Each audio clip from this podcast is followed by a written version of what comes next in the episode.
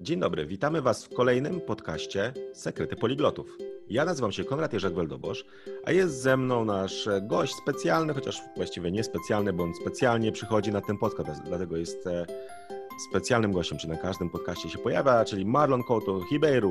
Dziwne imię, nazwisko, albo pochodzi nie tyle z Polski, co z Brazylii, a tak naprawdę chyba z innej planety. Ale Marlon, masz coś przygotowanego specjalnie właśnie jako gość specjalny, coś specjalnego dla naszych słuchaczy. Co to jest? Witam Was serdecznie. Tak, mam, mam jak najbardziej słuchaj, ale zanim opowiem, chcę tylko tutaj potwierdzić, że rzeczywiście pochodzę z innego planety, bo Brazylia to trochę inny świat. Nawet czasami mamy wrażenie, że Brazylia to cały świat. Więc brzmi pytanie, czemu Bocian stoi na jednej nodze, na, na jednej nodze bo gdyby ją podniósł, to by spadł.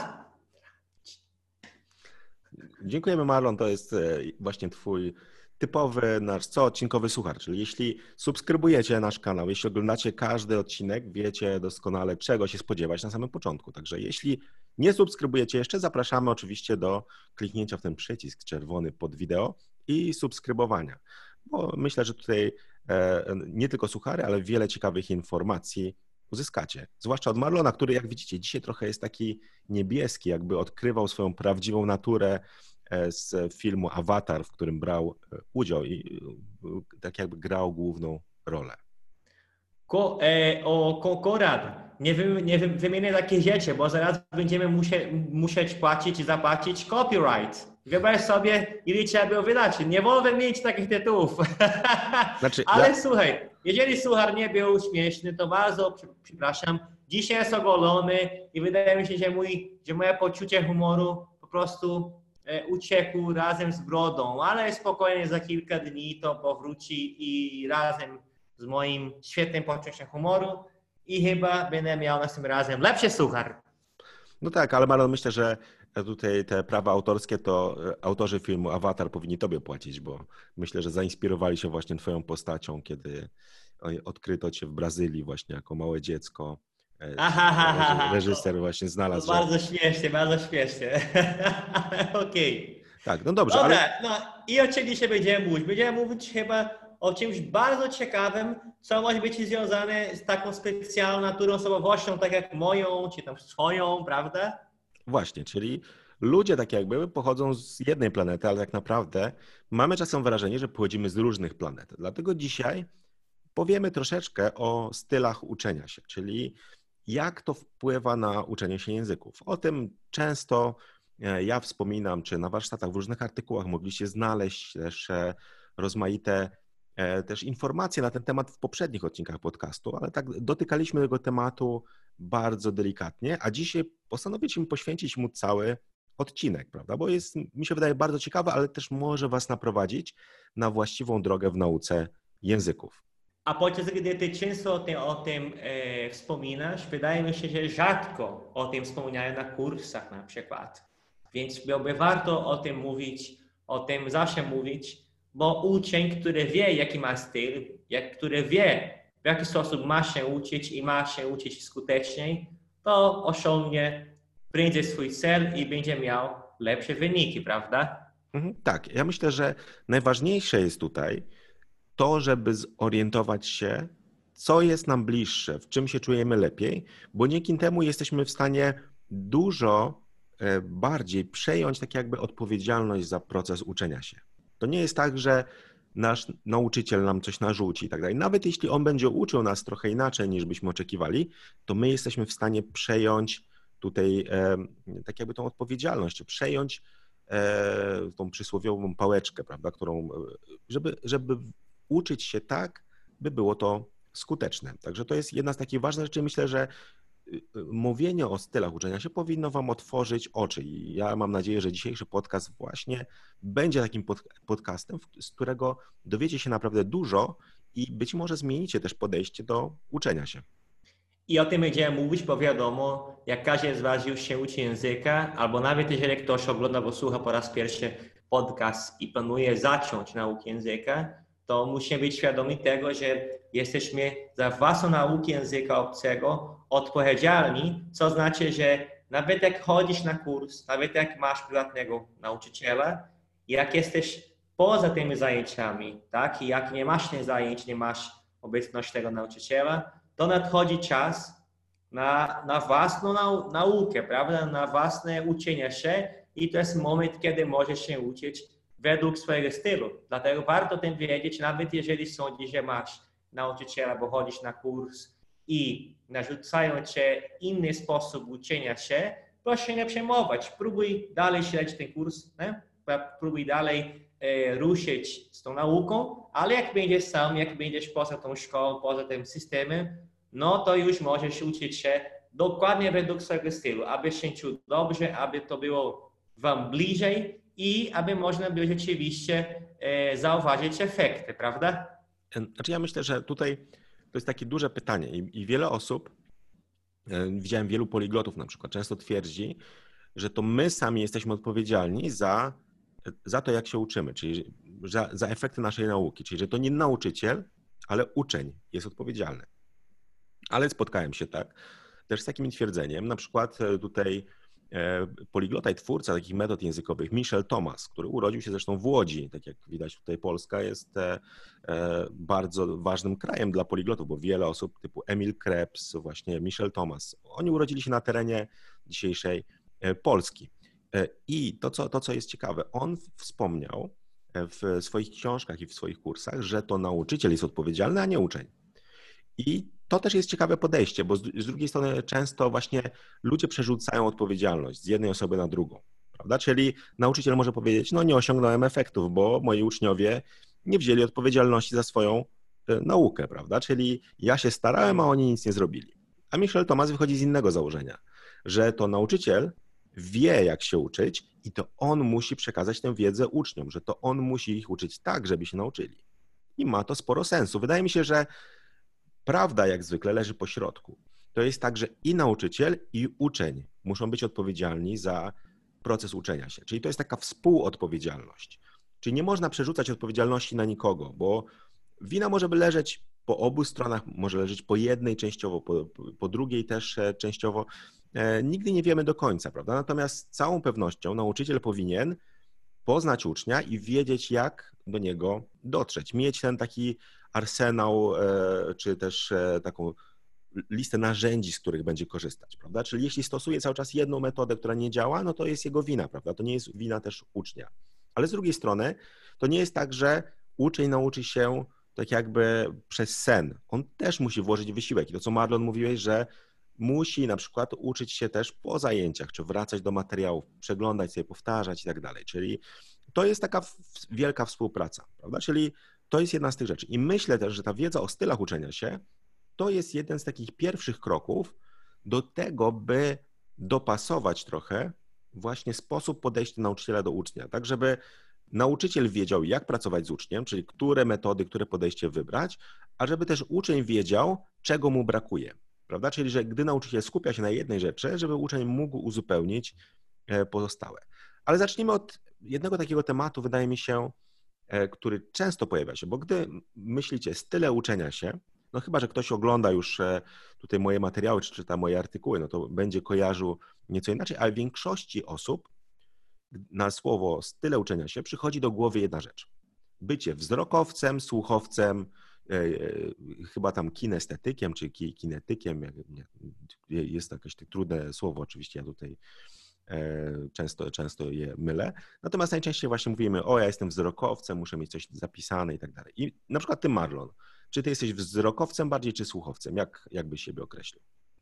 No jeżeli mamy się kierować e, jakby tym nazewnictwem, to bym powiedział, e, że jestem bardziej e, wzrokowcem, tak? Bo to, co widzę, to taki bardzo mm, na długo może tam zostaje w pamięci, prawda? Więc ja nawet a, czasami pamiętam strony w podręczniku, na której widziałem pewne słowo, pewne wyrażenie.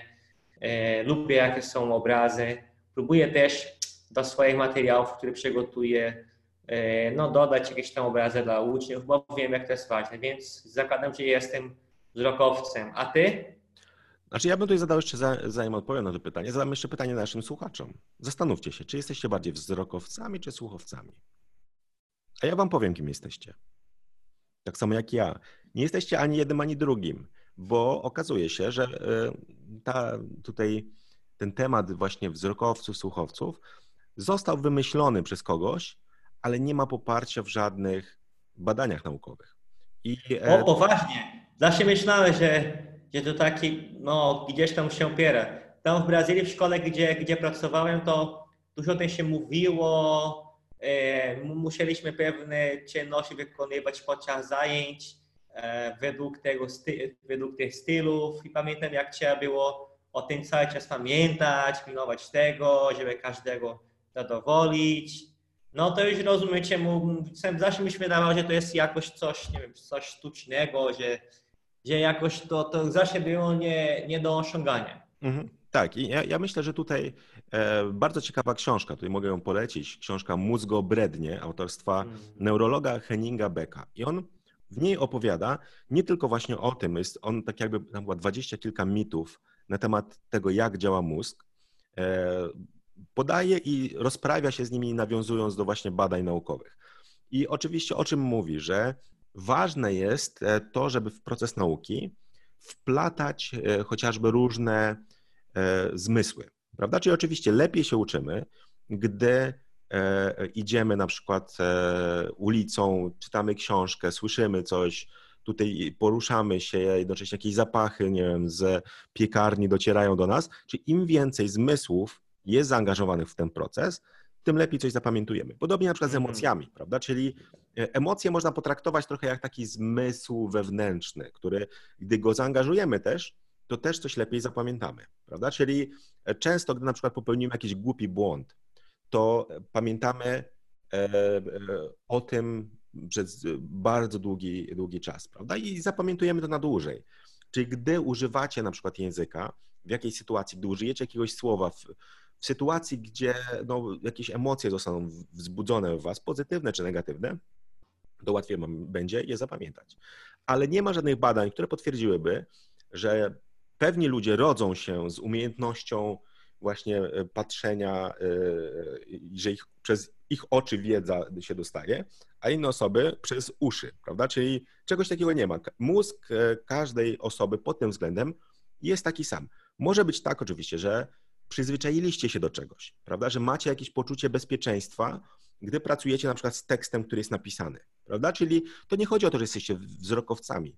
Chodzi o to, że stworzyliście sobie takie złudne poczucie bezpieczeństwa, ale nie znaczy, że nie nauczycie się języka inaczej. I ja pamiętam kiedyś na warsztatach jedna z osób mówiła, no ja tutaj muszę mieć zapisane, jestem typowym wzrokowcem, inaczej się nie nauczę. Ja się zapytałem, a czy jak uczyłeś się języka polskiego jako dziecko, czy też mama ci zapisywała każde słowo i też je czytałeś, czy, e, czy tam czytałaś, prawda? No i ta osoba oczywiście powiedziała, no nie, no nauczyłem się ze słuchu i z, e, mówiąc. No i właśnie tak jest, prawda? Czyli my wszyscy, tak jakby poznając język, my jesteśmy bardziej słuchowcami. Nam się wydaje, że jesteśmy wzrokowcami, prawda? Oczywiście tutaj w, w cudzysłowie mówię słuchowcami, ale generalnie ten sposób poznawania języka jest właśnie poprzez słuchanie i mówienie, prawda? Czyli jesteśmy słuchowcami i mówcami. Potem dodajemy oczywiście też wzrokowy aspekt i tak dalej. Natomiast no, nie ma czegoś takiego. Podobnie jeśli ktoś jest na przykład e, osobą niewidomą, prawda? To jest tak, że rzeczywiście zmysł e, słyszenia ma, ma lepiej rozwinięty zmysł słuchu. Natomiast e, to też nie jest tak, że on się uczy zupełnie inaczej na przykład języka, prawda? On poznaje ten język tak samo jak my, też jest w stanie się nauczyć tego języka tak samo jak my, prawda? Czyli generalnie tutaj no, to jest jedna wielka, tak jakby myślę, może taka marketingowy jakiś chwyt, który często wiele osób stosuje, bo nie ma tutaj no, żadnych badań, które, no chyba, że ktoś zna takie badania, to bardzo chętnie e, dajcie nam w, e, w linki jakieś do, do konkretnych materiałów. Natomiast z tego, co udało nam się znaleźć, z tego, co, co rozmawialiśmy z osobami, które zajmują się, interesują się tymi tematami, to nie ma żadnego potwierdzenia, żeby rzeczywiście nasze E, nie wiem, czy mózgi inaczej funkcjonowały, czy rzeczywiście miało to jakiś, e, e, miało jakiś wpływ na to, co, co robimy. I tutaj... Słuchaj, ja myślę, że, że niektóre szkoły albo niektóre osoby, które o tym mówią, to przekazują, to tak czasami nie wiedzą, że, że nie ma takich badań. To ja nie myślę, e, żeby każdy, który o tym mówił oficjalnie, by robił to ze złości albo e, ze złymi zamiarami. Czasami chyba ludzie nie wiedzą, nie sprawdzają, bo tak jak często o czym się mówi, tak człowiek ma wrażenie, że to jest gdzieś tam potwierdzone. Mhm. I to jest takie złudzenie, ale, ale to, to, tak nie bywa tylko z nauką. Ze wszystkim, jak się często o czymś mówi, e, no to nawet jeżeli to jest jakieś kłamstwo, nie chodzi o to, że to jest kłamstwo, albo jakaś nieprawda, prawda, jak się to powtarza często i o tym się mówi często, to ludzie w jakiś sposób są przekonani, że to jest prawda, więc trzeba na to uważać. Okay? Na, mhm. właśnie na, na, na tym polegają takie, takie uchwyty marketingowe. Nie? Mhm. A ja tutaj chcę tylko dodać, że, tylko dodać, że e, jak się wzbudza właśnie te emocje, rzeczywiście da się lepiej zapamiętywać cokolwiek. Na przykład suchary, tak? Te suchary, które opowiadają. Jestem przekonany, że żadna osoba, żaden słuchacz, tutaj żaden widz nie stara się zapamiętywać. Słuchasz raz i zostaje to w pamięci. Tak samo się dzieje ze mną. Albo czytasz raz, zostaje w pamięci. Czemu tak jest? Nawet jak to jest słaby suchar, twoje emocje są wzbudzone, to, to zostaje na dłużej. Tak samo się dzieje z muzykami, z piosenkami. E, więc e, coś się kryje w tym, prawda? Jakie jak te nasze uczucia są zaangażowane w tej nauce, to jakoś tą szybciej, łatwiej nam przechodzi, prawda? Mhm, tak. Ja myślę też, że jeśli chodzi o właśnie te bycie wzrokowcem, słuchowcem, zastanówcie się, kiedy tak naprawdę odnosicie się do tego. Czyli, że mówicie, jestem wzrokowcem. Czy mówicie na przykład, o super, że daliście mi, e, nie wiem, jakąś listę obrazków i tak dalej, bo jestem wzrokowcem, to lepiej to zapamiętam. Raczej nie. Najczęściej mówicie, ja tego nie zapamiętam, bo jestem wzrokowcem, muszę mieć to napisane. Czyli używacie tego jako wymówkę. Prawda? I to jest, wydaje mi się, takie e, podejście, gdy chcemy e, znaleźć jakieś takie drogę wyjścia od czegoś, co wiemy, że musimy zrobić, a nie do końca chcemy. Ja ostatnio słuchałem takiego podcastu, w którym było takie bardzo mądre zdanie powiedziane i, i też właśnie ono wzbudziło we mnie te pewne emocje właśnie i dlatego je zapamiętałem, tak jak tutaj Marlon mówisz. Natomiast ktoś powiedział, że jeśli chcesz czegoś naprawdę, to szukasz sposobu, a jeśli nie chcesz, to szukasz wymówki.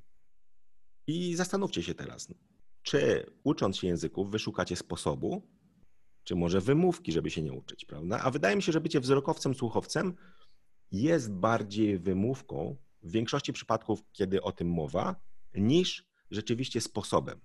Czyli nie traktujecie tej informacji jako sposób, że o, jestem wzrokowcem, to muszę teraz e, bardziej pójść w tą stronę. Nie do końca tak jest. Także tutaj zwróćcie, zwróćcie na to uwagę. I myślę, że e, możecie gdzieś poczytać o tym byciu wzrokowcem, słuchowcem, bo tam też jest sporo różnych e, gdy, gdy mowa właśnie o tych, o tych, tak jak Maron mówił, że często jest tak, że no ludzie uwierzyli w coś, ale pozytywna strona tego jest taka, że e, możecie przejrzeć różne sposoby pracy z, czy z językiem, czy z jakąś inną informacją, bo na przykład jako wzrokowiec zawsze jest dane ileś tam e, punktów, prawda, czyli raz, dwa, trzy, cztery, że jestem wzrokowcem, więc E, powinien robić to, to, to i to. Jestem słuchowcem, powinien robić to, to i to, ale tak naprawdę wy jesteście gdzieś pomiędzy i możecie wybrać sobie, o, to mi się podoba, to mi się podoba, czyli zebrać sobie różne narzędzia z tej listy jednej i drugiej, prawda? Czyli możecie wybrać sobie, co wam najbardziej będzie odpowiadało i to myślę dobrze, dobrze powinno zadziałać. I to, co mówisz, właśnie się łączy z czymś, e, co ja myślę, co uważam i nawet o, o tym już mówiliśmy, też pisaliście o tym, że Niektórzy, jeżeli chodzi o naukę języków, prawda, są niestety przyzwyczajeni do klęsek, przyzwyczajeni do braku powodzenia, do braku sukcesu i są w strefie komfortu. Ja nie chcę tutaj nikogo obrazić, ale może to Ciebie, e, drogi słuchaczu, dotyczy. Może próbujesz się uczyć i nie wychodzi i nawet nieświadomie, okay, po, po tylu próbach nieudanych, człowiek czuje się bezpiecznie komfortowo w tej sytuacji, okay? ale tak jak mówię, nieświadomie i boi się nieznanego, boi się czegoś nowego. Czego się boi? Powodzenia w nauce. Boi się osiągania wyników, postępu i sukcesu. I jak jest taka droga, która umożliwia ci to, nie zawsze każdy świadomie wybiera tej drogi. I właśnie tutaj nie tylko starcie okay, dowiadywać się, jaki masz styl, będziemy, będziemy mówić konkretnie zaraz, ale trzeba o tym pamiętać i, i przygotować się, że jeżeli rzeczywiście będzie się uczą w taki właściwy sposób, osiągnie sukces i nie wolno się bać. To będzie na początku dziwne uczucie. Ja was, mówię tutaj z własnego doświadczenia. Też ja kiedyś nie potrafiłem się uczyć języka czy języków i na początku, tak samo jak ktoś źle się czuje, tak, jak podnosi klęskę, jak ma niepowodzenia, tak samo też może źle się czuć, jak wygrywa. Dziwnie, dziwnie to brzmi, ale próbujcie pytać kogoś, który wygrał zawody, obojętnie językowe czy transportowe. Niektórzy tak mają, że się czują dziwnie. Jak tu, że, jak tu ludzie e, pochwalają tą osobę i mówią, ale fajnie, ty wygrałeś. Czasami masz takie, takie dziwne uczucie podobne do, tego uczucia klęski, więc trzeba do tego się przyzwyczaić. Nie? starać się czuć się komfortowo, bo na początku jesteś jakby na strefie wyzwania. Jak zaczynasz spostrzegać, spostrzegać te, te postępy i musisz podejmować decyzję, tak? Chcesz się obronić, zahamować się i bać się tego sukcesu i nie ruszyć dalej, czy po prostu oswoić się z tym, tak? E, przekonać się o tym, że ok, już najwyższa pora ruszenia z miejsca, już nie chcę tego niepowodzenia widzę, że jest sposób, aby się uczyć się, prawda? I ruszyć, ruszyć do przodu. Ja tu mam taki, taki e, krótkie opowiadanie. E, pewnego, dnia, pewnego dnia rozmawiałem właśnie e, z taksówkarzem tu w Gliwicach i on mi mówi, że już, a, ale pan świetnie zna polski, na pewno pan zna jakieś inne języki, angielski na przykład, mówię tak, znam angielski. No i on mówi, no ja 20 lat próbowałem się uczyć tego angielskiego i tak, tak mi się nie udało i tam coś tam mi wychodzi, jak próbuję za granicą mówić, ale nie udało się, ciężkie mówię, o, ja właśnie z kolegą, z Konradem tam w Warszawie robimy podcast o tym, jak się uczyć, mamy takie kursy internetowe, ja bym zachęcił Pana, żeby się zapisać i on mówi, ale nie mam czasu, ale mówię, super, fajnie, że Pan nie ma czasu, to Pan się, się nadaje na naszego ucznia, bo większość naszych uczniów też nie ma czasu. A, a co na to? A wie Pan, nie chce mi się. I tak sobie myślałem, nie? No a na początku narzekał, że nie uczył się, tak, mimo tego, że się starał 20 lat. A na końcu sam powiedział, że mi się nie uczył, bo nie chciał mu się. I tak samo niektórzy tak mają, prawda? Jak się zaczyna zastanawiać, jak człowiek zaczyna trochę tak rozmyślać tą sprawę, czasami dochodzi do takiego wniosku. Wiesz co, tak naprawdę nie uczyłem się, bo, bo nie znałem sposobu, bo tak, bo tak tego się starałem przez ileś tam lat, ale nie chciałem się. Też widziałem niedawno komentarz tutaj pod, pod naszym odcinkiem. E, ktoś napisał, że podziwia e, tych, którzy znają języki, to bardzo fajnie. Ta osoba dodała, że 15 lat chodzenia do szkoły i na studiach nie, nie przyniosło sukcesu w nauce języków. Nie? I napisałem, właśnie, zgadzam się i to jest, to jest takie, takie, e, taki wynik, którego możemy się spodziewać. Jak ktoś tylko chodzi na kurs, chodzi do szkoły, chodzi na studia i tylko tam, kiedy jesteś w salce, przed nauczeniem się uczyć języka. Nie? Napisałem, mam nadzieję, że ten nasz widz nie, nie, nie, nie się, bo, bo to jest prawda, pra, prawda. Tak się dzieje, jeżeli ktoś tylko się opiera na takiej nauce, że tylko chodzi do szkoły, do studiów i tylko w tym momencie, tak, w tej salce uczy się. Ja mówię, że uczy się, bo bardzo często z tygodnia na tydzień masz nowe tematy, nowe słownictwo, ale jak poza tym, poza salką, tak, po, poza e, tym budynkiem, nie robi się nic innego, to ten język nie wchodzi sam do głowy i potem dojdzie do sytuacji, tak jak taksówkarz, nie? E, który mówił, że 20 lat, czy ponad 20 lat prób, starał się uczyć angielskiego, nie udało mu się, a w końcu mówi, że nie ma czasu i potem się mówi, że nie chce mu się, jak pokazuje mu, że da się uczyć nawet nie mając czasu, tak jak nasi uczniowie. Nie? Mhm, tak, ja myślę, że tutaj malą wracają właśnie do tego, co tutaj zacytowałem, że jeśli ktoś chce się nauczyć rzeczywiście, to będzie szukał sposobu, a tak. ktoś, kto nie chce, będzie szukał wymówki. I często myślę, że bardzo dużo osób jest w takiej sytuacji, że czuje jakąś presję, być może z zewnątrz, że niby wypada się nauczyć, że może by miał lepsze życie i tak dalej, ale brakuje im e, takiej wewnętrznej chęci trochę. I oni wtedy będą czuli cały czas taki dyskomfort, że na przykład nie znają tak. języka angielskiego czy innego, ale jednocześnie ten dyskomfort nie jest na tyle duży, żeby poszukać sposobu. Oni będą szukali właśnie wymówek po to, żeby się czuć lepiej, prawda? Bo czujecie dyskomfort, ok, nie znam języka, no ale to nie może być moja wina przecież, prawda? Więc muszę na coś zrzucić e, odpowiedzialność. Może nie mam czasu, może coś tam, może właśnie tylko w szkole się uczyłem. I tu tak jak mówisz, że e, jest w tym dużo racji, że ludzie mówią, że o, w szkole takiej tradycyjnej nie można uczyć się języka.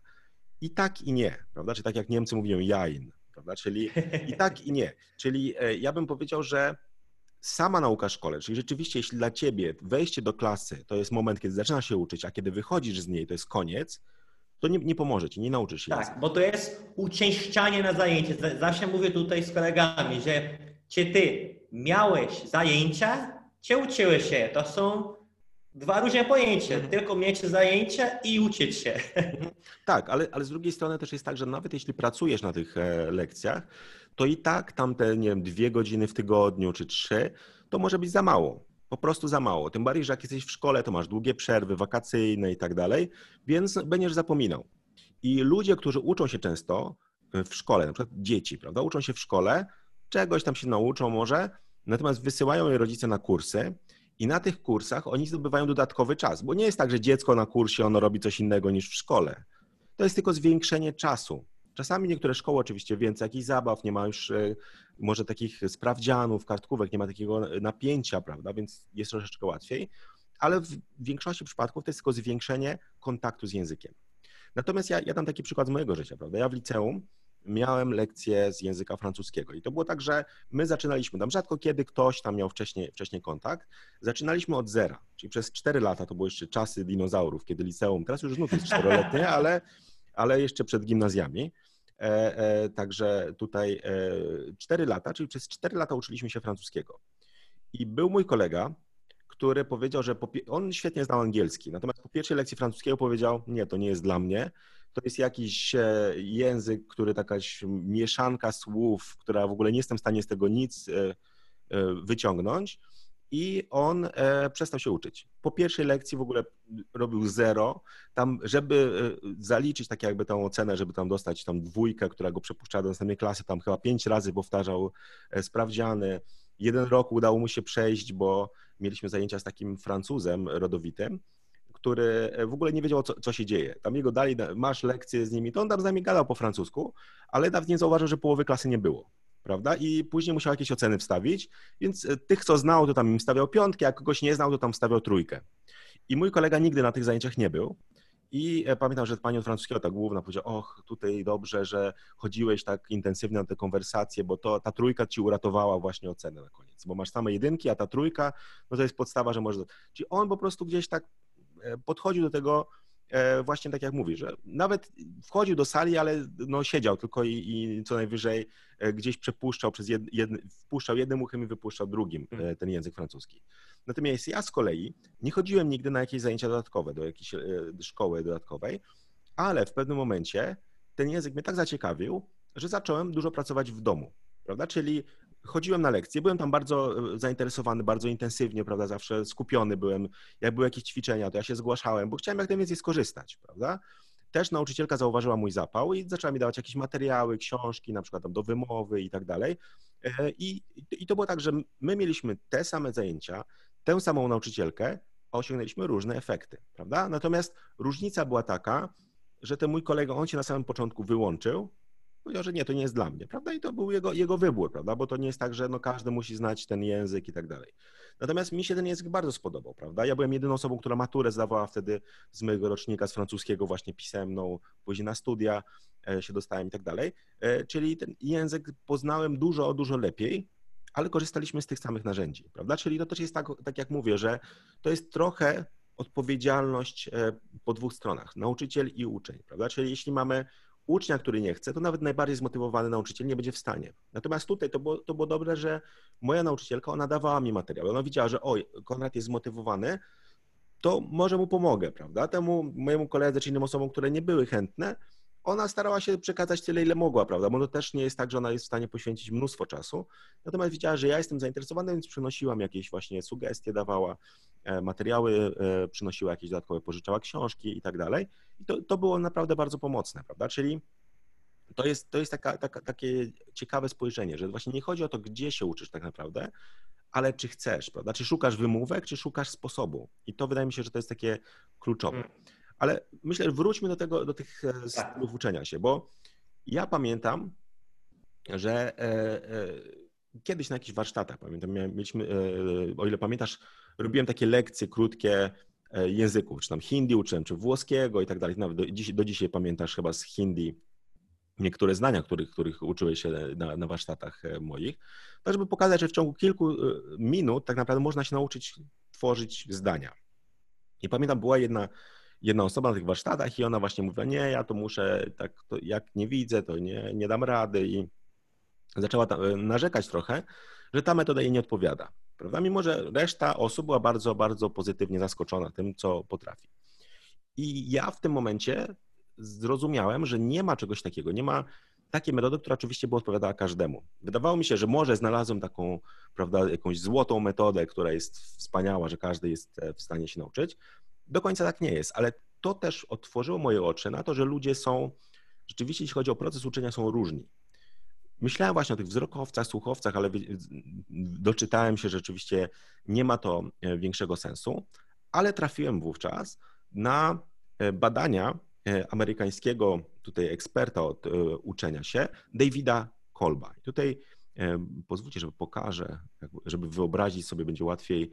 Zobaczycie jego jego zdjęcie. Czyli David Kolb zaczął analizować, przy czym on nie analizował właśnie takich przekonań ludzi, że o, ja jestem wzrokowcem, słuchowcem. On bardziej skupiał się na czymś innym. On się skupiał na procesie uczenia się, czyli jak się uczymy, prawda? Czyli jak uczymy się dowolnej, e, dowolnej e, czynności. I to, co on zauważył, to jest, pokazywaliśmy chyba na, na jednym z wcześniejszych odcinków podcastu, jest taki cykl uczenia się. I zobaczcie, że to ma sens. Czyli zaczynamy tak naprawdę na e, samej, e, samej tutaj e, górze, prawda? Czyli macie tego ludzika, jest jakieś konkretne doświadczenie. Czyli najpierw zaczynamy od tego, że czegoś doświadczamy, prawda? Czyli to może być dowolna rzecz. Widzicie coś dziwnego. Doświadczyliście na przykład, widzicie właśnie niebieskiego człowieka z innej planety, prawda? To jest wasze doświadczenie. I co robicie dalej? Doświadczyliście czegoś, więc zaczynacie to obserwować. Prawda? Czyli teraz każdy na przykład by się zaczął przyglądać ten niebieski człowiek. Czy on wygląda tak samo jak my i tak dalej, jak on wygląda, jakie ma uszy, czy ma brodę, czy nie ma brody, prawda? I, i tak dalej. Czyli są jakieś drobne, e, drobne obserwacje. Czyli to jest taka obserwacja, prawda, że obserwujemy pewien, pewne zdarzenie, pewną rzecz, która się pojawiła. E, zobaczcie, tak samo wygląda chociażby e, jak dowiedzieliście się o jakimś nowym gadżecie, czy o czymś, prawda, czy o jakiejś nowej aplikacji Czyli najpierw pierwsze doświadczenie, powiedzmy, ja jestem z czasów dinozaurów, więc opowiem przykład o telefonach komórkowych. E, było tak, że w liceum mój kolega przyniósł do szkoły telefon komórkowy. No i pierwszy mój kontakt, co to jest w ogóle, prawda? Że zazwyczaj były te telefony takie starczą, gdzie się wykręcało numer. No on przyniósł telefon, prawda? Więc zaczęliśmy obserwować ten telefon.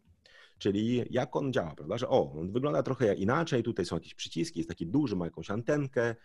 I co było dalej, prawda? Czyli zaobserwowaliśmy, jak on wygląda, więc wtedy zacząłem tą, ten trzeci etap, czyli abstrakcyjną taką e, rozumienie koncepcji, czyli jak e, właśnie zasady, jakie działają prawda, w tym przypadku. Ok, że ma antenkę, więc pewnie się z jakąś anteną łączy, że to jest na zasadzie przesyłania właśnie informacji, prawda, że tutaj się wybiera numer, że coś tam i zaczęliśmy mniej więcej za, za, zaczynać rozumieć zasady. No i na koniec zaczę, zaczęliśmy eksperymentować, prawda? Czyli każdy z nas e, później miał już telefon, zaczął dzwonić, zaczął go używać, prawda? I co się stało dalej? Nagle dostaje na przykład jakiegoś SMS-a, prawda? I o co to jest SMS? I to jest kolejne doświadczenie, prawda? Zaczynam obserwować, o, to jest jakiś tekst, prawda? Jak ja to mam wysłać? Zaczynam się zastanawiać, o, muszę, muszę coś napisać, muszę coś wysłać i zaczynam eksperymentować, prawda? Zaczynam wysyłać jakieś dziwne SMS-y do znajomych prawda, i mieć zabawę. I, I, to tak mniej więcej wyglądało, prawda, że przechodziliśmy przez te wszystkie etapy, prawda, czyli zaczynamy, że coś, czegoś doświadczamy, później obserwujemy to, później zaczynamy wyciągać jakieś wnioski, czy rozumieć zasady, które funkcjonują czymś i zaczynamy eksperymentować, prawda, i na koniec e, mamy ponowne doświadczenia, bo to, że eksperymentujemy, wystawia nas na poznawanie nowych rzeczy. I to jest właśnie ten cykl uczenia się Davida Kolba, który ma sens, bo, bo zastanówcie się nad dowolną rzeczą, którą e, poznaliście, której się nauczyliście, prawda? Czyli ona przechodzi przez dokładnie ten sam cykl. Nie może być tak, że nauczycie się czegoś po prostu robiąc to. Zazwyczaj tak musicie doświadczyć tegoś najpierw, prawda? E, musicie zaobserwować. Te etapy mogą być bardzo krótkie. Czyli, nie wiem, wsiadacie na rower, prawda? Najpierw zobaczyliście, że ludzie jeżdżą na rowerach. Zaczęliście obserwować, jak oni to robią, prawda? Że tutaj pedałują, tutaj skręcają i tak dalej. Gdyby kosmita z planety, e, nie wiem, Brazylia czy jakiejś innej, prawda, e, zobaczył rower, którego nie zna, nie wiedziałby do, końca. Gdyby, gdyby ktoś dam, wam dał rower bez pokazania, jak e, ten rower działa, mielibyście problem. I tutaj są bardzo fajne właśnie filmiki, kiedy mówimy o telefonach, są te telefony z tą tarczą, gdzie się ten numer wykręca. Prawda? I teraz był taki filmik, kiedy osobom już z tego, z, tych, e, z tego młodszego pokolenia, które nie widziały nigdy takiego telefonu, dano taki telefon i mówią, zadzwońcie pod ten numer. I oni nie wiedzieli, jak to zrobić, bo brakowało im tych pierwszych etapów. Dano im tylko ten aktywne eksperymentowanie i oni nie byli w stanie dojść do tego, prawda? Mi to nie przychodzi, e, nie sprawia żadnego problemu, przychodzi mi to z łatwością, bo ja widziałem, jak ludzie to robią. Widziałem, jak moja mama czy tata wykręcają numer, więc później wystarczyło skopiować, prawda? O, że on tu wykręca szóstkę do końca, później to wraca, później kolejny numer i tak dalej, prawda? Czyli ten e, cykl działa. I teraz dlaczego o tym cyklu mówię? Bo właśnie style uczenia się, i tutaj też David Kolb zaczął je definiować, on w tej chwili zdefiniował aż dziewięć różnych stylów uczenia się, ale myślę, że na potrzeby e, nauki języków można mówić o czterech, e, które, które są najistotniejsze. I o co chodzi z tymi e, stylami? Chodzi o to, że każdy z tych stylów jest tak jakby w jednym z tych czterech e, obszarów. Czyli każdy z nas, tak jakby, przechodzi przez etap uczenia się, ale najbardziej preferuje jeden z tych obszarów. I to jest, e, to jest takie, takie ciekawe. Czyli z jednej strony będą osoby, które będą chciały doświadczać czegoś i obserwować, inne będą chciały obserwować i analizować, inne jeszcze będą chciały analizować i eksperymentować, a jeszcze inne eksperymentować i doświadczać. Czyli każdy z nas pewien z tych etapów będzie, e, będzie preferował. I e, o co tutaj, tutaj tak naprawdę chodzi z tymi stylami, prawda? E, zobaczmy sobie te cztery style. Ja tutaj nazwałem je żywiołami, bo myślę, że to, to fajnie E, wyobraźnia zaczyna pracować i te żywioły akurat świetnie tutaj się sprawdzają. Czyli mamy pierwszy żywioł od lewej u góry, prawda? Mamy ludzi, którzy skupiają się na działaniu i na emocjach, czyli eksperymentują i lubią doświadczać. Czyli są takie osoby, które lubią, gdy coś się dzieje, prawda? Lubią kontakt z innymi ludźmi, lubią być aktywni w rozmowach i tak dalej.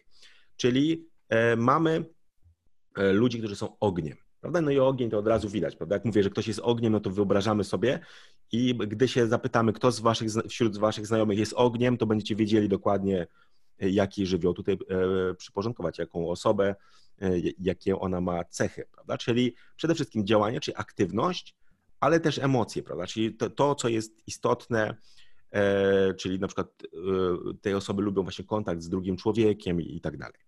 Drugi styl uczenia się to są ludzie, którzy lubią emocje i obserwacje, czyli lubią się przyglądać, czyli najpierw lubią obserwować, ale też lubią kontakt z innymi ludźmi. Czyli to są ludzie, którzy najczęściej uczą się e, poprzez przyglądanie się innym, prawda? Czyli e, lubią być w grupie, ale są te osoby bardziej ciche, mniej aktywne, które się aktywizują, gdy już coś potrafią, prawda? Gdy sobie przeanalizują i tak dalej. Ogień to od razu idzie na pierwszy, e, prawda, tutaj E, e,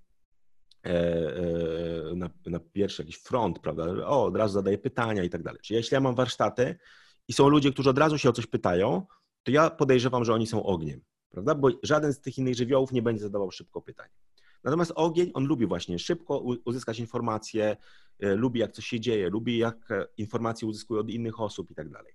Podobnie woda, ale woda siedzi ciszej, prawda? Woda zadaje, zadaje dużo, dużo pytań, ale E, na dalszym etapie, prawda? Na początku musi się trochę oswoić z sytuacją i tak dalej. No i mamy dwa kolejne żywioły. Pod wodą tutaj, w tym e, kolejnym tym kwadrancie jest ziemia, czyli ludzie, którzy lubią obserwować i analizować. Czyli ja to zawsze mówię, że to teściowa jest, prawda? Że obserwuję i analizuję, a potem buf, ogień przychodzi, nie? Czyli jak ktoś ma teściową, to będzie wiedział. Ja tutaj się cieszę, bo moja teściowa mieszka w Indiach i jest e, tysiące kilometrów stąd. I poza tym musi mieć wizę, żeby przyjechać do mnie, więc to jest e, już ja jestem e, zabezpieczony. Nie mam takich wizyt, wizyt teściowych niespodziewanych. Ja pamiętam kiedyś byłem na pobieraniu krwi chyba i moja tam pielęgniarka się pyta, o tutaj pan właśnie żona z Indii mówi, ja mówię i tak właśnie, teściowa to daleko jest proszę pani, nie przyjedzie. Ona, o, a ja to myślałam, że jak moja teściowa w Ostrołęce mieszka, to jest dobrze. Ja mówię, no właśnie, bo to z Ostrołęki do Warszawy to można szybko przyjechać, prawda? Coś się dzieje, to od razu teściowa jest, a u mnie spokój, prawda? Czyli... A ja mówię, ja mówię tutaj na odwrót. Niestety moja teściowa mieszka daleko, bo mieszka na Węgrzech. Okej, okay, to nie jest super daleko, to 4, 4 godziny e, jazdą samochodem tu z stąd. Z no, ale, ale nie musi mieć wizy. Ale mówię, że niestety Może... mieszka daleko, bo jest bardzo fajna. Ona mało mówi, więc ja, ja myślę, że ona jest bardziej e, po tym powiesz. Ja myślę, że ona jest bardziej powietrzem. E, I zaraz się, się dowiedzą tutaj, słuchacie, widzowie, czemu. Bardzo miło moje teściowe. No, a ja też moją teściową tutaj oczywiście żartuję, bo moja teściowa, żeby, żeby dać wam wyobrażenie, pamiętam jak e, niedługo, niedługo po ślubie właśnie, ona zawsze tam śniadanie mi przygotowywała, bo tutaj w Indiach to, to musi być i herbatka jakaś i tak dalej. No i pamiętam, dała mi takie ciastko. No i moja żona poszła, mamo, dajesz Konradowi, zobacz, on jest taki gruby już, on nie może jeść tych ciastek, prawda? No następnego dnia. No właśnie, coś takiego jak powiedziała. Następnego dnia są dwa ciastka, więc widzicie, jaka teściowa jako mnie dba. Więc e, także jeśli patrzycie na mnie, no to, ale nie, to nie jest wpływ, wpływ teściowej oczywiście.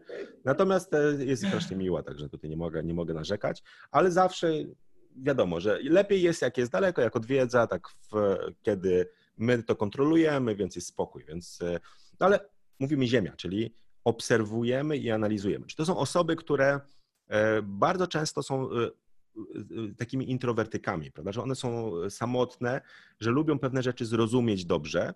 W przypadku języków to jest tak, że one też na przykład źle się czują, kiedy czegoś nie rozumieją, prawda? Czyli to jest taka osoba, która chce wszystko po kolei zrozumieć, podczas kiedy ogień i woda radzą sobie świetnie w sytuacji, kiedy coś trzeba z kontekstu e, wydedukować, jakieś słowo jest nieznane, e, bo dla nich ważna jest emocja, prawda, że coś rozumie, nie wiem, tak jak powiedzmy, słuchacie piosenek, prawda, nie rozumiecie piosenek bardzo często w języku obcym, ale sprawia wam to przyjemność, prawda, to jest właśnie tak jak woda i ogień się czują w rozmowie, że czegoś nie rozumiemy, ale jest ok.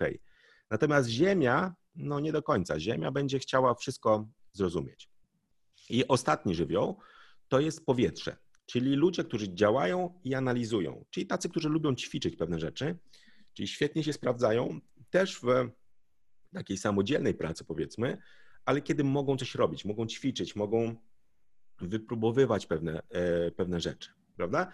I ja mówię też, że jak mamy te cztery takie umiejętności językowe, mówienie, słuchanie, czytanie i pisanie, to możecie łatwo przyporządkować każdą z tych umiejętności do żywiołu. Czyli mówienie to jest ogień, słuchanie to jest woda, czytanie ziemia i pisanie powietrze. Oczywiście nie znaczy to, że e, powiedzmy, e, że wszyscy, którzy są powietrzem, lubią pisać, a wszyscy, którzy są ziemią, lubią czytać. To może być różnie, prawda? Czyli natomiast generalnie ziemia będzie wolała te rzeczy bardziej e, związane z biernym poznawaniem języka, czyli może słuchanie, czytanie bardziej.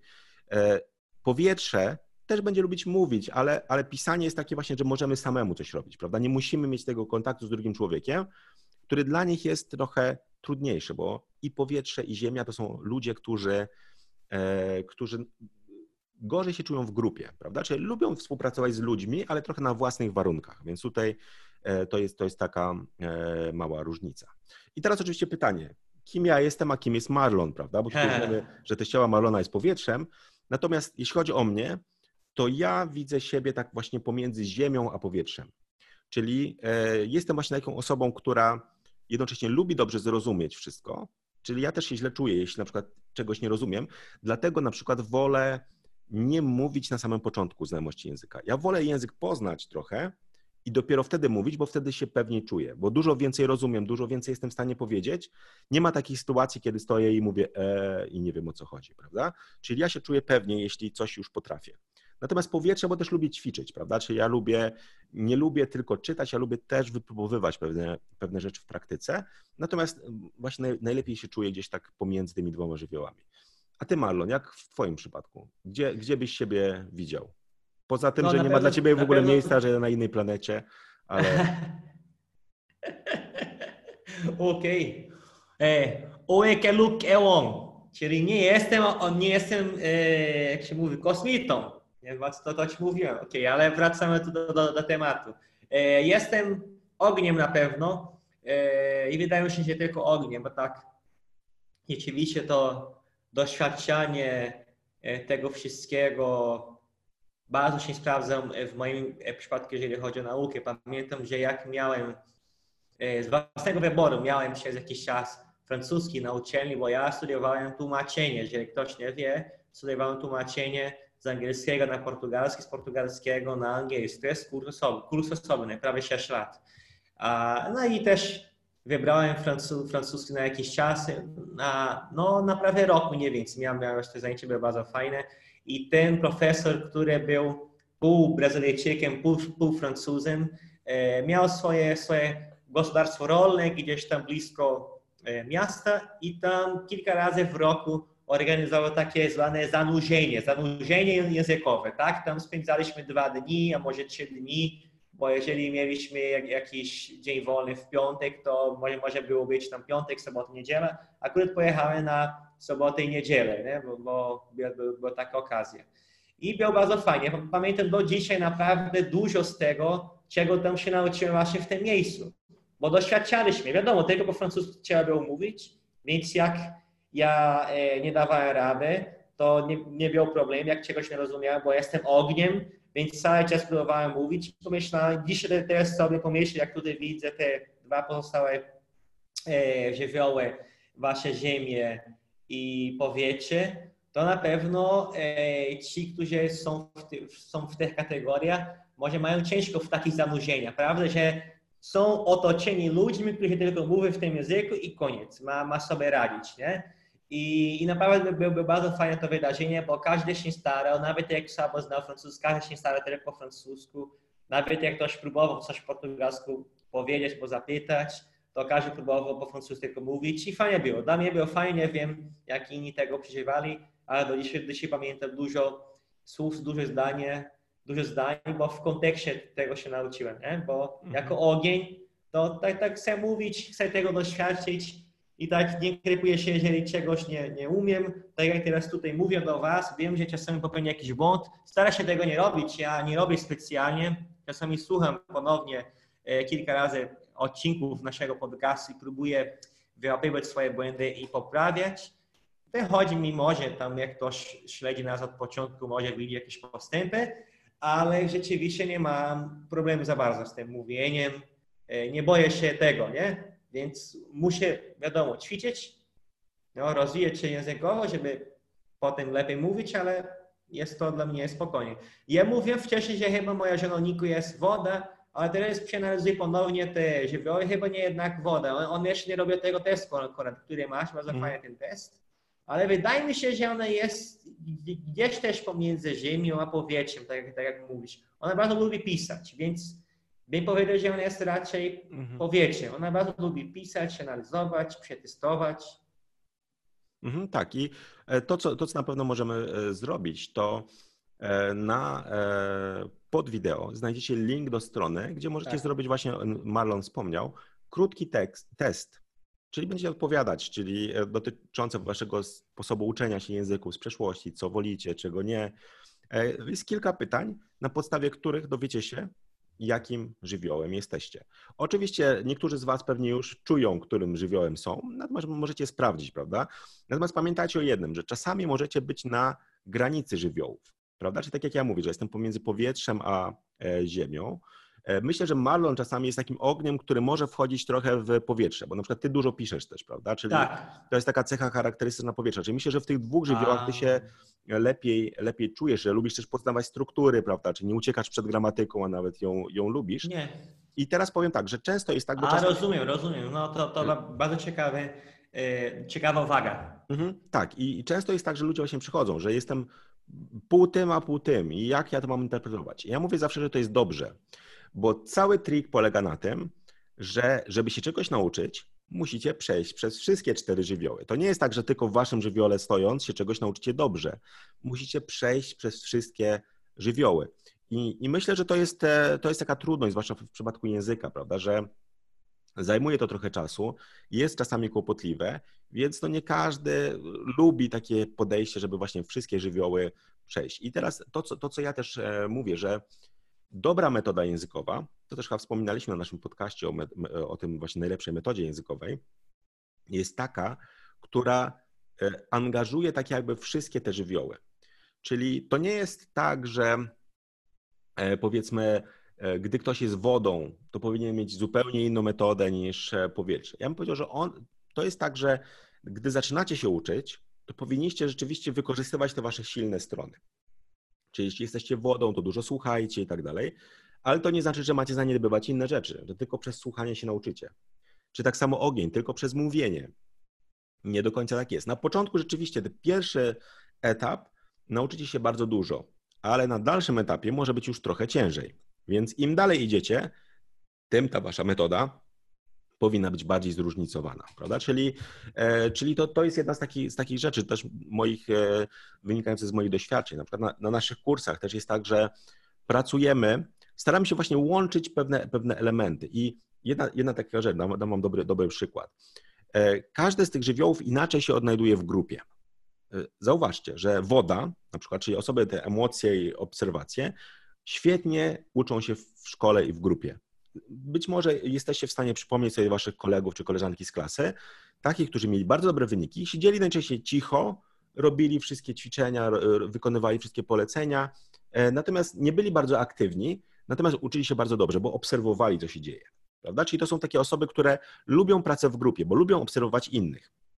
Ogień teoretycznie lubię pracę w grupie, ale zauważcie, to jest trochę jak z Marlonem, który cały czas chce coś powiedzieć, prawda? I na pewno mieliście takich kolegów czy koleżanki, które nauczyciel zadaje pytania, a ten ktoś odpowiada cały czas, prawda? I oni lubią dominować w, w, konwersacji, więc w grupie, w której ileś czasu musi przypaść na każdą osobę, będą mieli trochę ciężej. Oni wolą właśnie y, dominować, być ta, tą, tą osobą, która mówi dużo. Więc lepiej się czują na przykład w rozmowie jeden do jednego, prawda? Czyli i pewnie Marlon, jak pamiętasz te swoje wyjazdy na, na to gospodarstwo rolne, gdzie po francusku mówiliście o jakichś tam może kurach, krowach i innych zwierzątkach, to myślę, że nie szukałeś okazji do tego, żeby spotkać się w grupie 10 osób i porozmawiać, tylko żeby bardziej znaleźć jakąś jedną osobę i z nią porozmawiać. Dobrze mówisz. I tak dobrze znalazłem tą osobę, że potem ona, ona e, została moją dziewczyną przez jakiś czas. Tutaj... I tak dobrze strzelałeś. Tak, tak czyli e, Tutaj na razie e, e, chwila milczenia. Natomiast e, ja mówię, że ogień to jest osoba, która będzie bardziej lubiła mówić, natomiast woda będzie bardziej lubiła słuchać. I to jest taka, taka dobra para też, prawda? Czyli jeśli ogień spotka wodę, to dobrze będą się dogadywać, prawda? Czyli, że woda będzie lubiła słuchać tego, co mówi ogień, też oczywiście wchodzić w interakcję, ale gdy na przykład jest ogień z ogniem, no to jest, to jest problem. Natomiast ziemia to są ludzie, którzy najczęściej lubią uczyć się samodzielnie. Prawda? Oni nie za bardzo przypadają za grupą. Powietrze podobnie. Powietrze to są ludzie, którzy na przykład na lekcjach, gdy jest jakieś ćwiczenie do zrobienia, to oni siedzą i robią, prawda? Czyli niby są w grupie, ale tak naprawdę pracują samodzielnie. Nie lubią takich grupowych ćwiczeń, bardziej lubią takie indywidualne, więc mogą teoretycznie i ziemia, i powietrze pracować w grupie, ale wykonywać bardziej takie zajęcia, czyli być w swoim świecie, prawda? Czyli są w większej grupie. Natomiast to, co jest ważne, że gdy się uczymy, musimy się uczyć też, lepiej się uczymy współpracując z innymi. Czyli to jest też e, taka rzecz potwierdzona e, badaniami naukowymi, że kiedy jest jakaś interakcja, to wszyscy się uczą lepiej. Prawda? Czyli e, takie uczenie się samodzielne zupełnie nie do końca się sprawdza. Natomiast to, co my zrobiliśmy na naszych kursach, gdzie no wiadomo, że każdy się uczy samodzielnie, bo uczy się w domu, prawda? Nie ma spotkań jakichś, że ktoś się przyjeżdża do klasy jakieś i tak dalej, że można się uczyć o, włas- o, o dowolnym czasie, więc wszyscy się uczymy samodzielnie, ale ludzie uczą się też w grupach, prawda? Czyli e, pracują w grupach, mogą sobie porozmawiać, na przykład o miałem ciężki dzień, ja też, o miałem dobry dzień, mam sukcesy, mogą się dzielić tym, dzięki czemu uczy się im łatwiej. Wykonują też zadania wspólnie, prawda, które też są tak przygotowane, że ich e, stopień interakcji rośnie. Czyli te pierwsze zadania są takie, że tej interakcji nie trzeba mieć za dużo, prawda? Więc powietrze i ziemia nie muszą się przejmować, że o, muszę się poznać z tymi ludźmi najpierw i tak dalej, z mojej grupy. Nie, mogą, mogą działać na, na zasadzie takiego stopniowego zdobywania e, zaufania I to się fajnie sprawdza, prawda? Czyli to jest taka mała, mała rzecz, ale ona robi dużą różnicę i robi różnicę w porównaniu na przykład z kursami takimi typowo indywidualnymi. Czy macie jakąś aplikację i sobie tam robicie. Super, ziemia, powietrze mogą być e, zadowoleni, chociaż nie osiągną takich dobrych efektów, bo uczą się samodzielnie. Natomiast woda i ogień mogą e, wpaść w taką nudę trochę, prawda? Czyli o, że ja tutaj siedzę samemu, a ja bym sobie z kimś porozmawiał i tak dalej, prawda? Czyli tak samo jak Marlon mówi, że często, że e, na przykład jak przygotowujemy jakieś razem kursy, to mówisz, ja bym też chciał jakieś mieć lekcje, bo ja muszę mieć kontakt z drugim człowiekiem, prawda? Czyli jesteś in, inny, prawda? Ja jestem zupełnie inaczej, prawda? Że mi wystarcza na przykład siedzenie i, i, pracowanie samodzielnie, nawet jak nikogo nie zobaczę przez tydzień, to będę się dobrze czuł. Natomiast ty jesteś inny, prawda? Czyli każdy z nas troszeczkę tak. inaczej, inaczej funkcjonuje.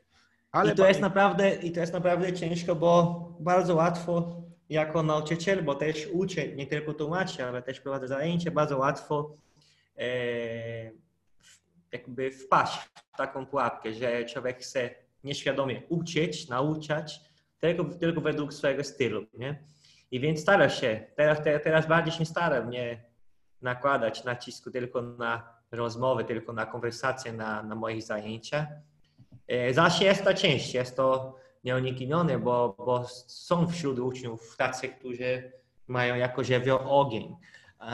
I ci, którzy nie mają tego żywiołu, też powinni to ćwiczyć, bo zaraz też o tym opowiesz, prawda, że to ta znajomość swojego żywiołu jest, e, jest bardzo ważna, bo jesteśmy świadomi nasze słabe strony i wiemy, że musimy na, nad tym popracować. Tak jak ja na przykład z tym słuchaniem, z tym słuchaniem mam ciężej e, z tym rozumieniem ze słuchu i wiem, że powinienem i starał się ostatnio bardziej na, na tym pracować, żeby lepiej rozumieć, jak ktoś mówi, jak mówi w tych filmach, bo nawet nie przejmuję się tym, że nie rozumiem, no bo powinienem kiedyś zacząć przejmować się tym, czy rozumiem, czy nie rozumiem, nie? A wracając do tych zajęć, więc zawsze próbuję zapewniać taką część, przez którą będziemy słuchać czegoś.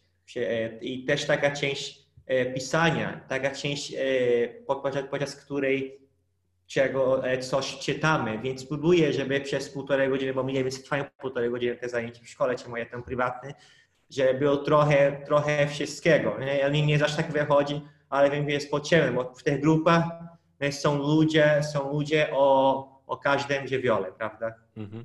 Tak, i to, co mówisz, to jest właśnie jeden z też takich problemów, o których chciałem wspomnieć, że bardzo często nauczyciel uczy zgodnie ze swoim stylem i on nawet nie zdaje sobie z tego sprawy.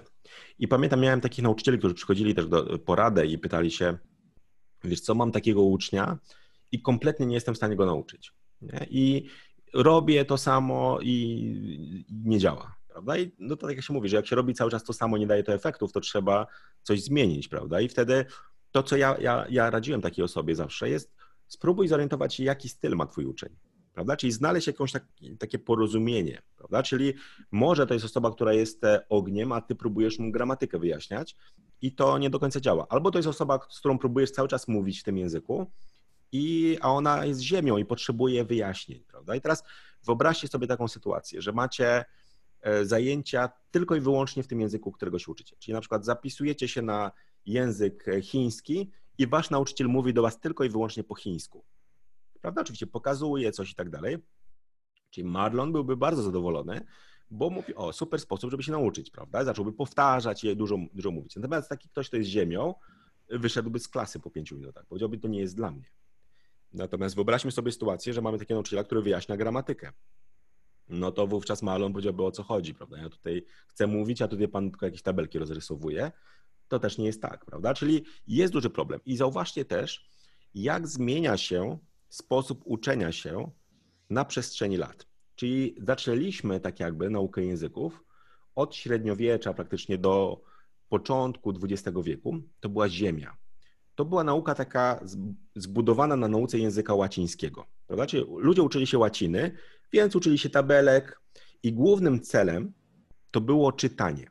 Prawda? Bo nie miałeś okazji za bardzo na przykład wyjeżdżać gdzieś i mówić, prawda? Więc, e, więc w szkołach czy w, na uniwersytetach, jeśli uczono języka, to bardziej uczono sposobem takim łacińskim, że twoim celem było to, żebyś mógł szybko czytać książki w oryginale, prawda? Mhm. I tutaj e, to, co, to, co jest ciekawe też właśnie, jak mówimy o tym, co to znaczy znać język, e, ten polski poliglota przedwojenny, Andrzej Gawroński, który tam robił też do sanskrytu podręczniki i tak dalej, czyli widać, był zainteresowany też tymi językami takimi starszymi.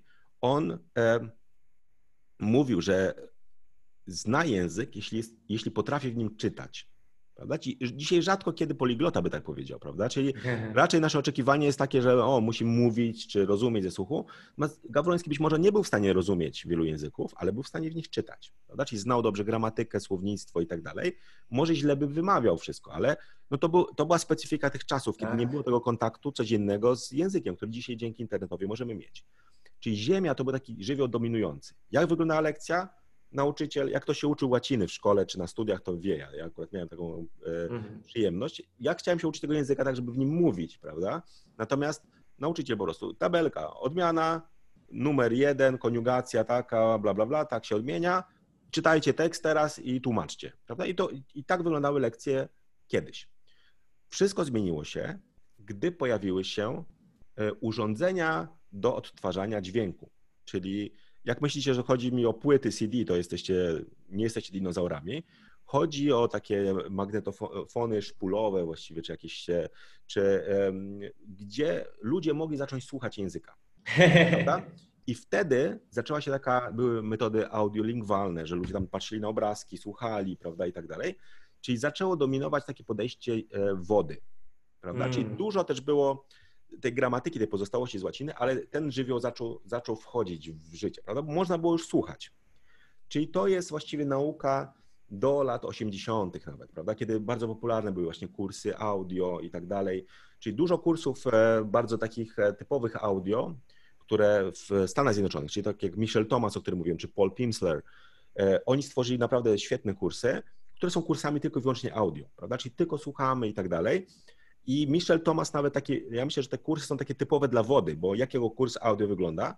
W ten sposób, że jest nauczyciel, który uczy tam i mówi na przykład, jak się mówi coś i później prosi uczniów, żeby y, uczniowie powiedzieli. I ma dwóch uczniów.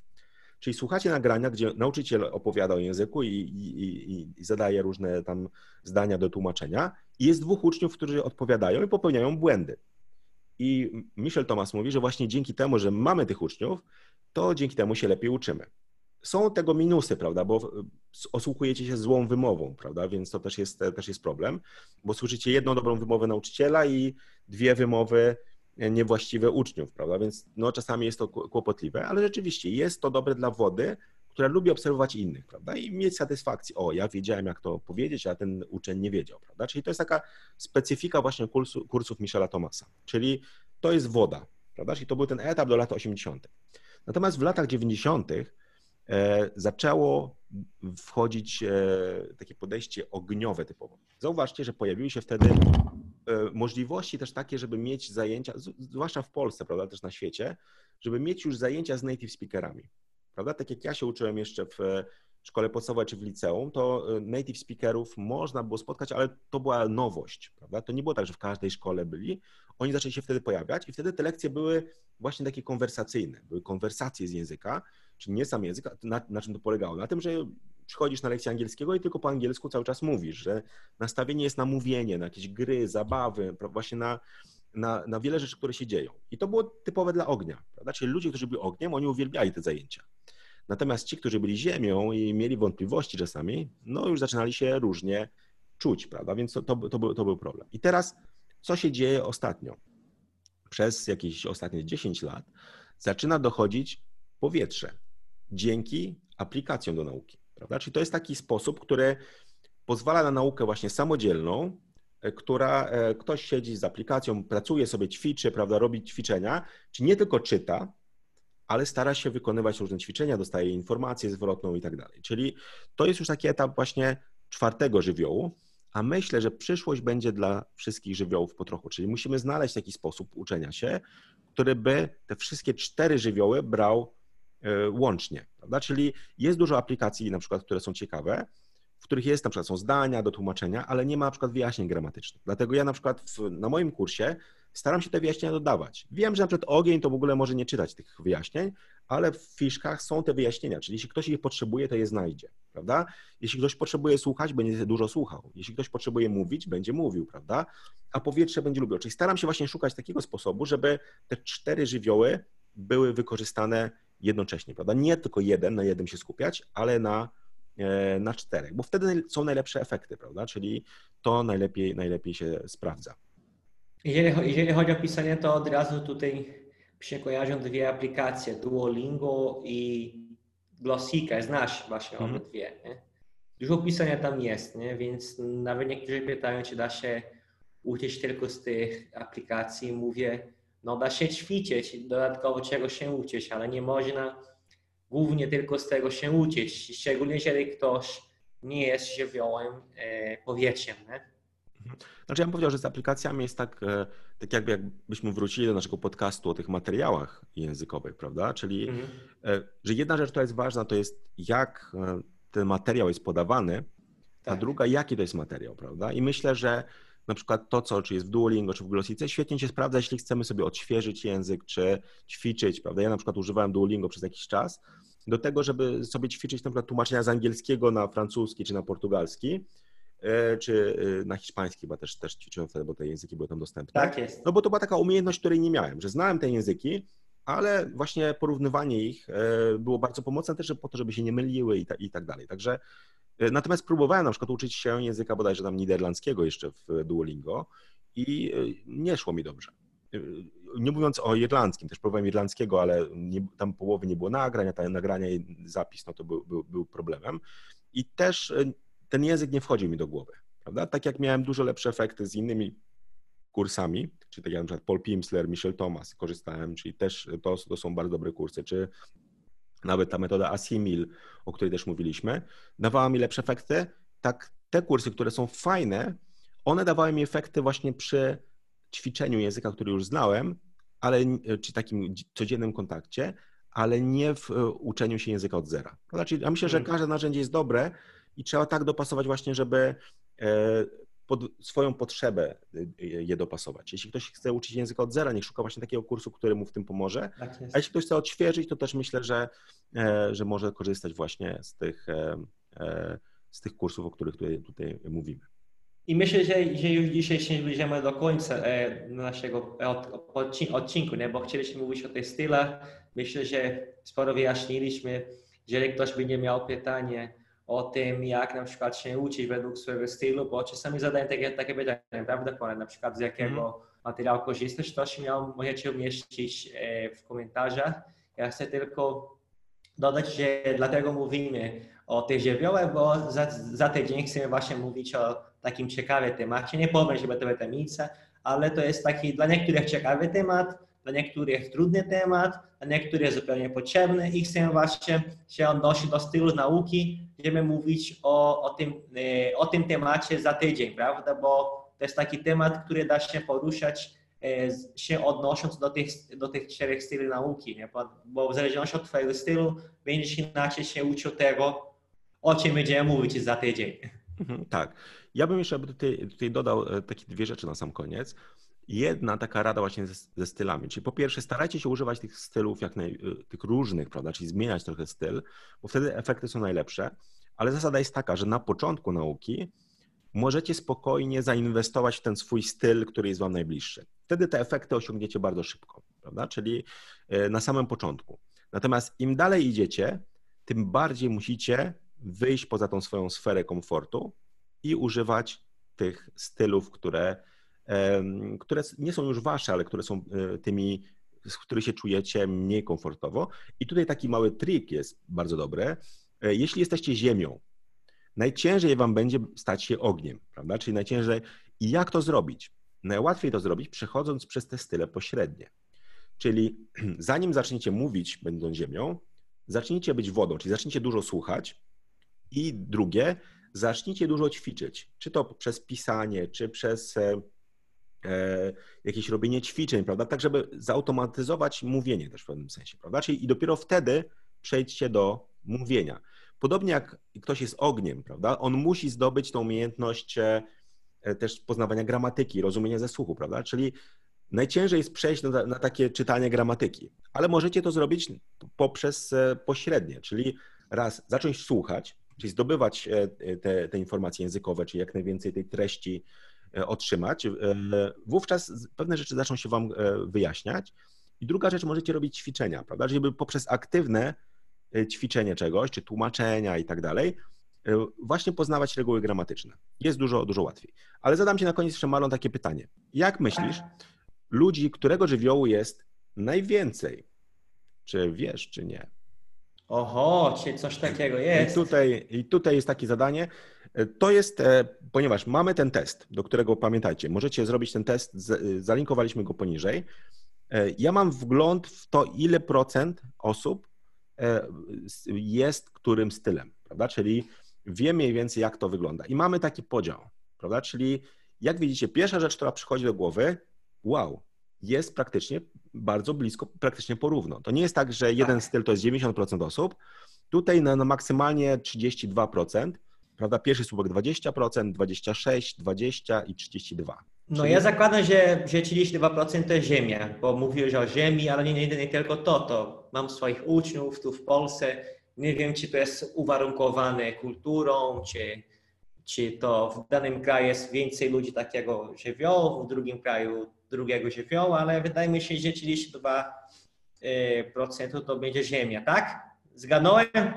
No, zobaczymy, ale myślę, że to, co powiedziałeś też, że kulturowo może być rzeczywiście różnie. Ja myślę, że na przykład w Ameryce Południowej e, jest tak, że ludzie są bardziej ogniem niż tutaj, prawda? Czyli e, bardziej e, wodą, prawda? Czyli potrzebują tych interakcji z drugim człowiekiem. Ja zawsze się śmieję, pamiętam jak byłem w Kurytybie bodajże, czyli to jest takie miasto bardzo mhm. zeuropeizowane tak naprawdę na, na południu Brazylii, gdzie jest mnóstwo Polaków, prawda, że tam co drugie nazwisko jest tam polskiego pochodzenia E, I e, byliśmy tam e, z, z moimi córkami, czekaliśmy w kolejce do jakiegoś tam fast foodu.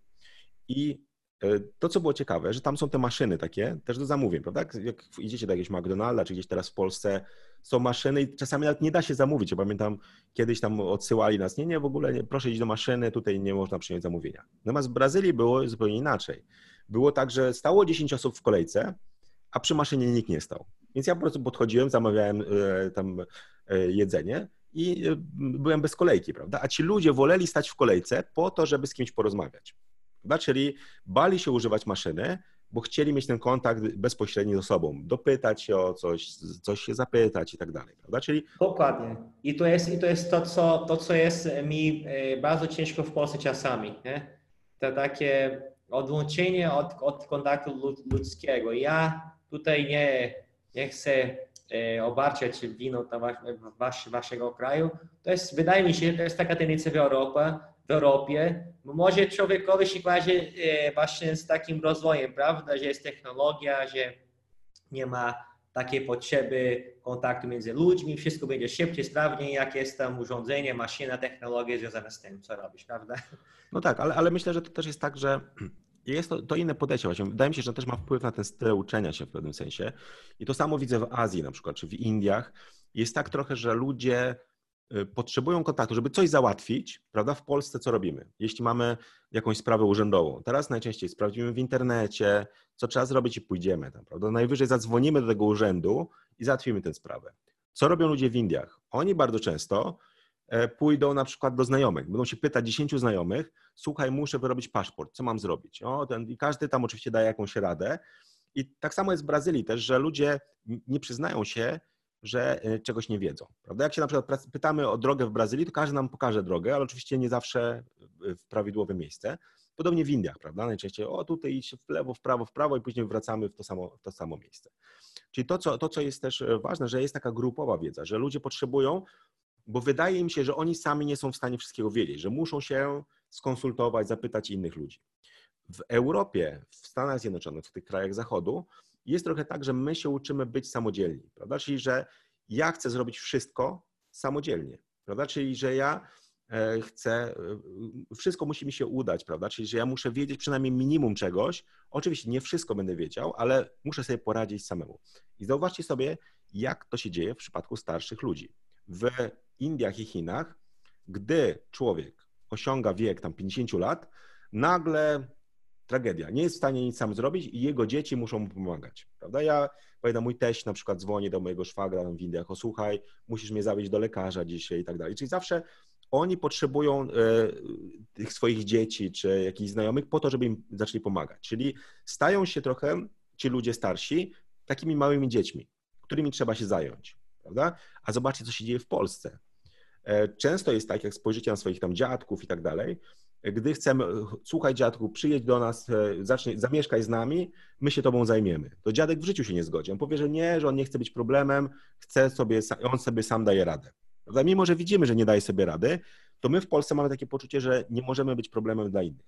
Natomiast w krajach azjatyckich, czyli właśnie Chiny, e, Indie i te wszystkie kraje w, w pobliżu, jest tak, że rodzice chcą, żeby dzieci się nimi zajmowały na starość, prawda? I oni stają się tak jakby E, nie wiem, czy to jest psychologicznie, czy, czy jak to funkcjonuje, ale być może oni widzieli swoich rodziców, że jak ci rodzice stawali się starsi, to nagle potrzebowali pomocy we wszystkim, to oni też takiej pomocy oczekują. Prawda? Czyli jest inne podejście, ale jest właśnie takie podejście bardziej grupowe, podczas gdy u nas jest bardziej indywidualne. I przekłada się to na uczenie się, prawda? I tutaj to, co Marlon mówi, że Ziemia, zobaczmy wyniki, ja, ziemia... super, zgadnąłem. Tak, no, ziemia... Muszę grać w loterii. Chyba też się zgadnę kombinację liczebnych tak. numerów. No tak, ale, ale zobacz, że 32% to jest ziemia, 26% to jest powietrze. Czyli to też jest takie bardziej indywidualne podejście. Czyli są ludzie, którzy tak. próbują, ale też źle się czują w grupie, prawda? A 20%, 20% to jest e, ogień i woda, prawda? Myślę, że w Brazylii mogłoby być na odwrót prawda? Czyli, w, ale tutaj musimy zrobić jakieś testy, prawda? Tutaj tak naprawdę myślę, że, że te liczby, one pewnie się już zaktualizowały e, troszkę, musiałbym nowy, nowy raport, bo to jest raport sprzed roku chyba. E, natomiast ja tam kilka tysięcy osób miałem, e, które wypełniły ten test, więc to dawało mi takie wyobrażenie, no bo jak jest tam 20 osób, no to nie wiadomo do końca, że to jest prawda, no ale przy kilku tysiącach, no to widzimy, widzimy już efekty. Minus jest tego, że czasami są ludzie takie na granicy i tutaj ten test nie, wy, nie wychwytuje tego jeszcze, Musiał, musiałbym tutaj go trochę do, do, doszczegółowić i tak dalej, żeby mieć jeszcze takie dodatkowe informacje. Natomiast myślę, że, że to trochę, trochę ma sens. Też dlatego, że ludzie, którzy są powietrzem i ziemią, oni szukają informacji w internecie, prawda, że ogień to być mhm. może będzie rzadziej z internetu korzystał, będzie bardziej się pytał ludzi i tak dalej, więc to też może mieć wpływ. Natomiast wniosek jest taki, że rzeczywiście ten podział jest w miarę równy. Że może iść w górę, w dół, natomiast jest w miarę e, równy, czyli, czyli tutaj mhm. E, zwracamy na to, na to uwagę. Czyli już podsumowując, Marlon, myślę, że możemy powiedzieć tak, że warto zrobić sobie ten test, warto zorientować się, którym żywiołem jesteśmy. Pamiętacie, link do testu jest pod, e, pod wideo, czyli to jest, to jest taka, taka, taka rada, którą, którą byśmy, myślę, tutaj każdemu zrobili, po to, żeby wziąć troszeczkę tej odpowiedzialności też za to, jak się uczymy, żeby zobaczyć, czym e, dobrze sobie e, radzimy, a z czym mamy problemy, po to, żeby właśnie wiedzieć lepiej, bardziej świadomie może e, przejąć tą kontrolę nad, nad uczeniem się naszym, prawda? Czyli jeśli widzimy, że ok, jestem ziemią, no to muszę popracować nad tymi innymi obszarami. Bo pamiętajcie, żeby się czegoś nauczyć, trzeba przejść przez wszystkie te cztery żywioły, przez wszystkie te, te etapy uczenia się, prawda? Czyli nie można za bardzo zatrzymać się w jednym. I często jest tak, że mówicie, o, stoję w miejscu i tak dalej. Być może stoisz w miejscu, dlatego że jesteś właśnie cały czas na tym samym etapie, w tym samym e, żywiole, prawda? I to, co też jest ciekawe, i tu pamiętam to, co e, moja siostra powiedziała, i myślę, że to też jest taka pozytywna informacja na koniec. Gdy ona zrobiła ten test, jej wyszło też, że ona jest ziemią.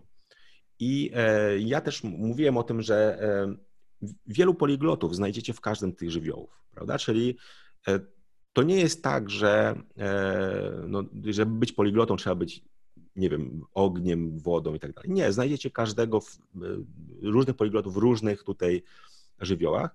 Natomiast bardzo często, to co właśnie moja siostra powiedziała, że gdy ona chodziła do szkoły, to jej się wydawało, że tylko ludzie, którzy są ogniem, są w stanie nauczyć się języka. Bo to, są, to byli ci aktywni, którzy no, nawet nic nie potrafili, ale coś tam mówili, prawda? Więc sprawiali wrażenie, że o, oni świetnie sobie radzą. I wiele osób, być może także, także nasi słuchacze, są w takiej sytuacji, że wydaje mi się, że właśnie są może wo y ziemią, wodą i mi się wydaje, że no, trzeba być taką aktywną osobą, żeby się dobrze nauczyć, a tak do końca nie jest. I myślę, że właśnie ta informacja o tym, że są różne style, że no każdy ma swoje silne strony i słabe strony, prawda? Natomiast każdy ma takie same szanse, jest bardzo pozytywna i myślę, że z tą informacją myślę, że zostawiamy naszych słuchaczy, że każdy z Was jest w stanie nauczyć się języka. Niezależnie od tego, czy jesteście ziemią, wodą, powietrzem, czy, e, e, czy ogniem, możecie ten język dobrze, dobrze poznać. Zgadza się jak najbardziej. Ja zawsze mówię ludziom, że nie wolno za bardzo porównywać uczenie się języków e, z nabywaniem innych umiejętności, dlatego że jak sobie pomyślicie, język to jedyną rzeczą, której się uczysz, mając już za sobą doświadczenie, tak? Jeżeli zaczynam na przykład e, naukę matematyki, fizyki, grania na gitarze, tańca, e, siedełkowanie, robię na, drutach, e, jazdę na rowerze, to wszystko to zaczynamy od zera. Ale jeżeli chodzi o język, to jak się uczysz języka obcego, obojętnie czy to jest tybetański, nawaho, angielski, norweski, nawi, obojętnie jak to jest język, to masz już ze sobą doświadczenie, bo się nauczyłeś twojego języka ojczystego. Wiadomo, nieświadomie, więc nie, nie, nie uczyłeś się świadomie, ale masz na czym się oprzeć, tak? Masz taki fundament. I wydaje mi się, że to jest naprawdę taka super, jakby nie, taka, taka jak niepojęta przewaga, prawda? E, więc trzeba o tym pamiętać, trzeba się przekonywać każdego dnia o tym, że dajecie radę, obojętnie jaki macie żywioł, obojętnie jaką macie sytuację, realie, okay? I po to robimy ten podcast, żeby bardziej Wam otworzyć oczom, aby każdy miał możliwości rozszerzania e, swoje horyzonty, prawda? Żeby każdy się e, zagłębiał albo, albo wgłębiał swoją wiedzę e, tego języka obcego albo tych języków obcych, których się uczy albo, albo których chce e, się uczyć kiedyś. Mhm, tak, i zachęcamy Was, zróbcie test, napiszcie koniecznie w komentarzu też, jaki tam e, żywioł Wam e, wyszedł. Jeśli macie jakieś pytania, zadawajcie oczywiście subskrybujcie kanał. Co piątek e, o godzinie 17 nowy odcinek naszego podcastu Sekrety Poliglotów. Także pozdrawiamy Was serdecznie i pamiętajcie, jesteście w stanie nauczyć się języka niezależnie od tego, jakim żywiołem jesteście. Papa, do widzenia. Jesteście wspaniali. Dziękujemy za, za, za wsparcie.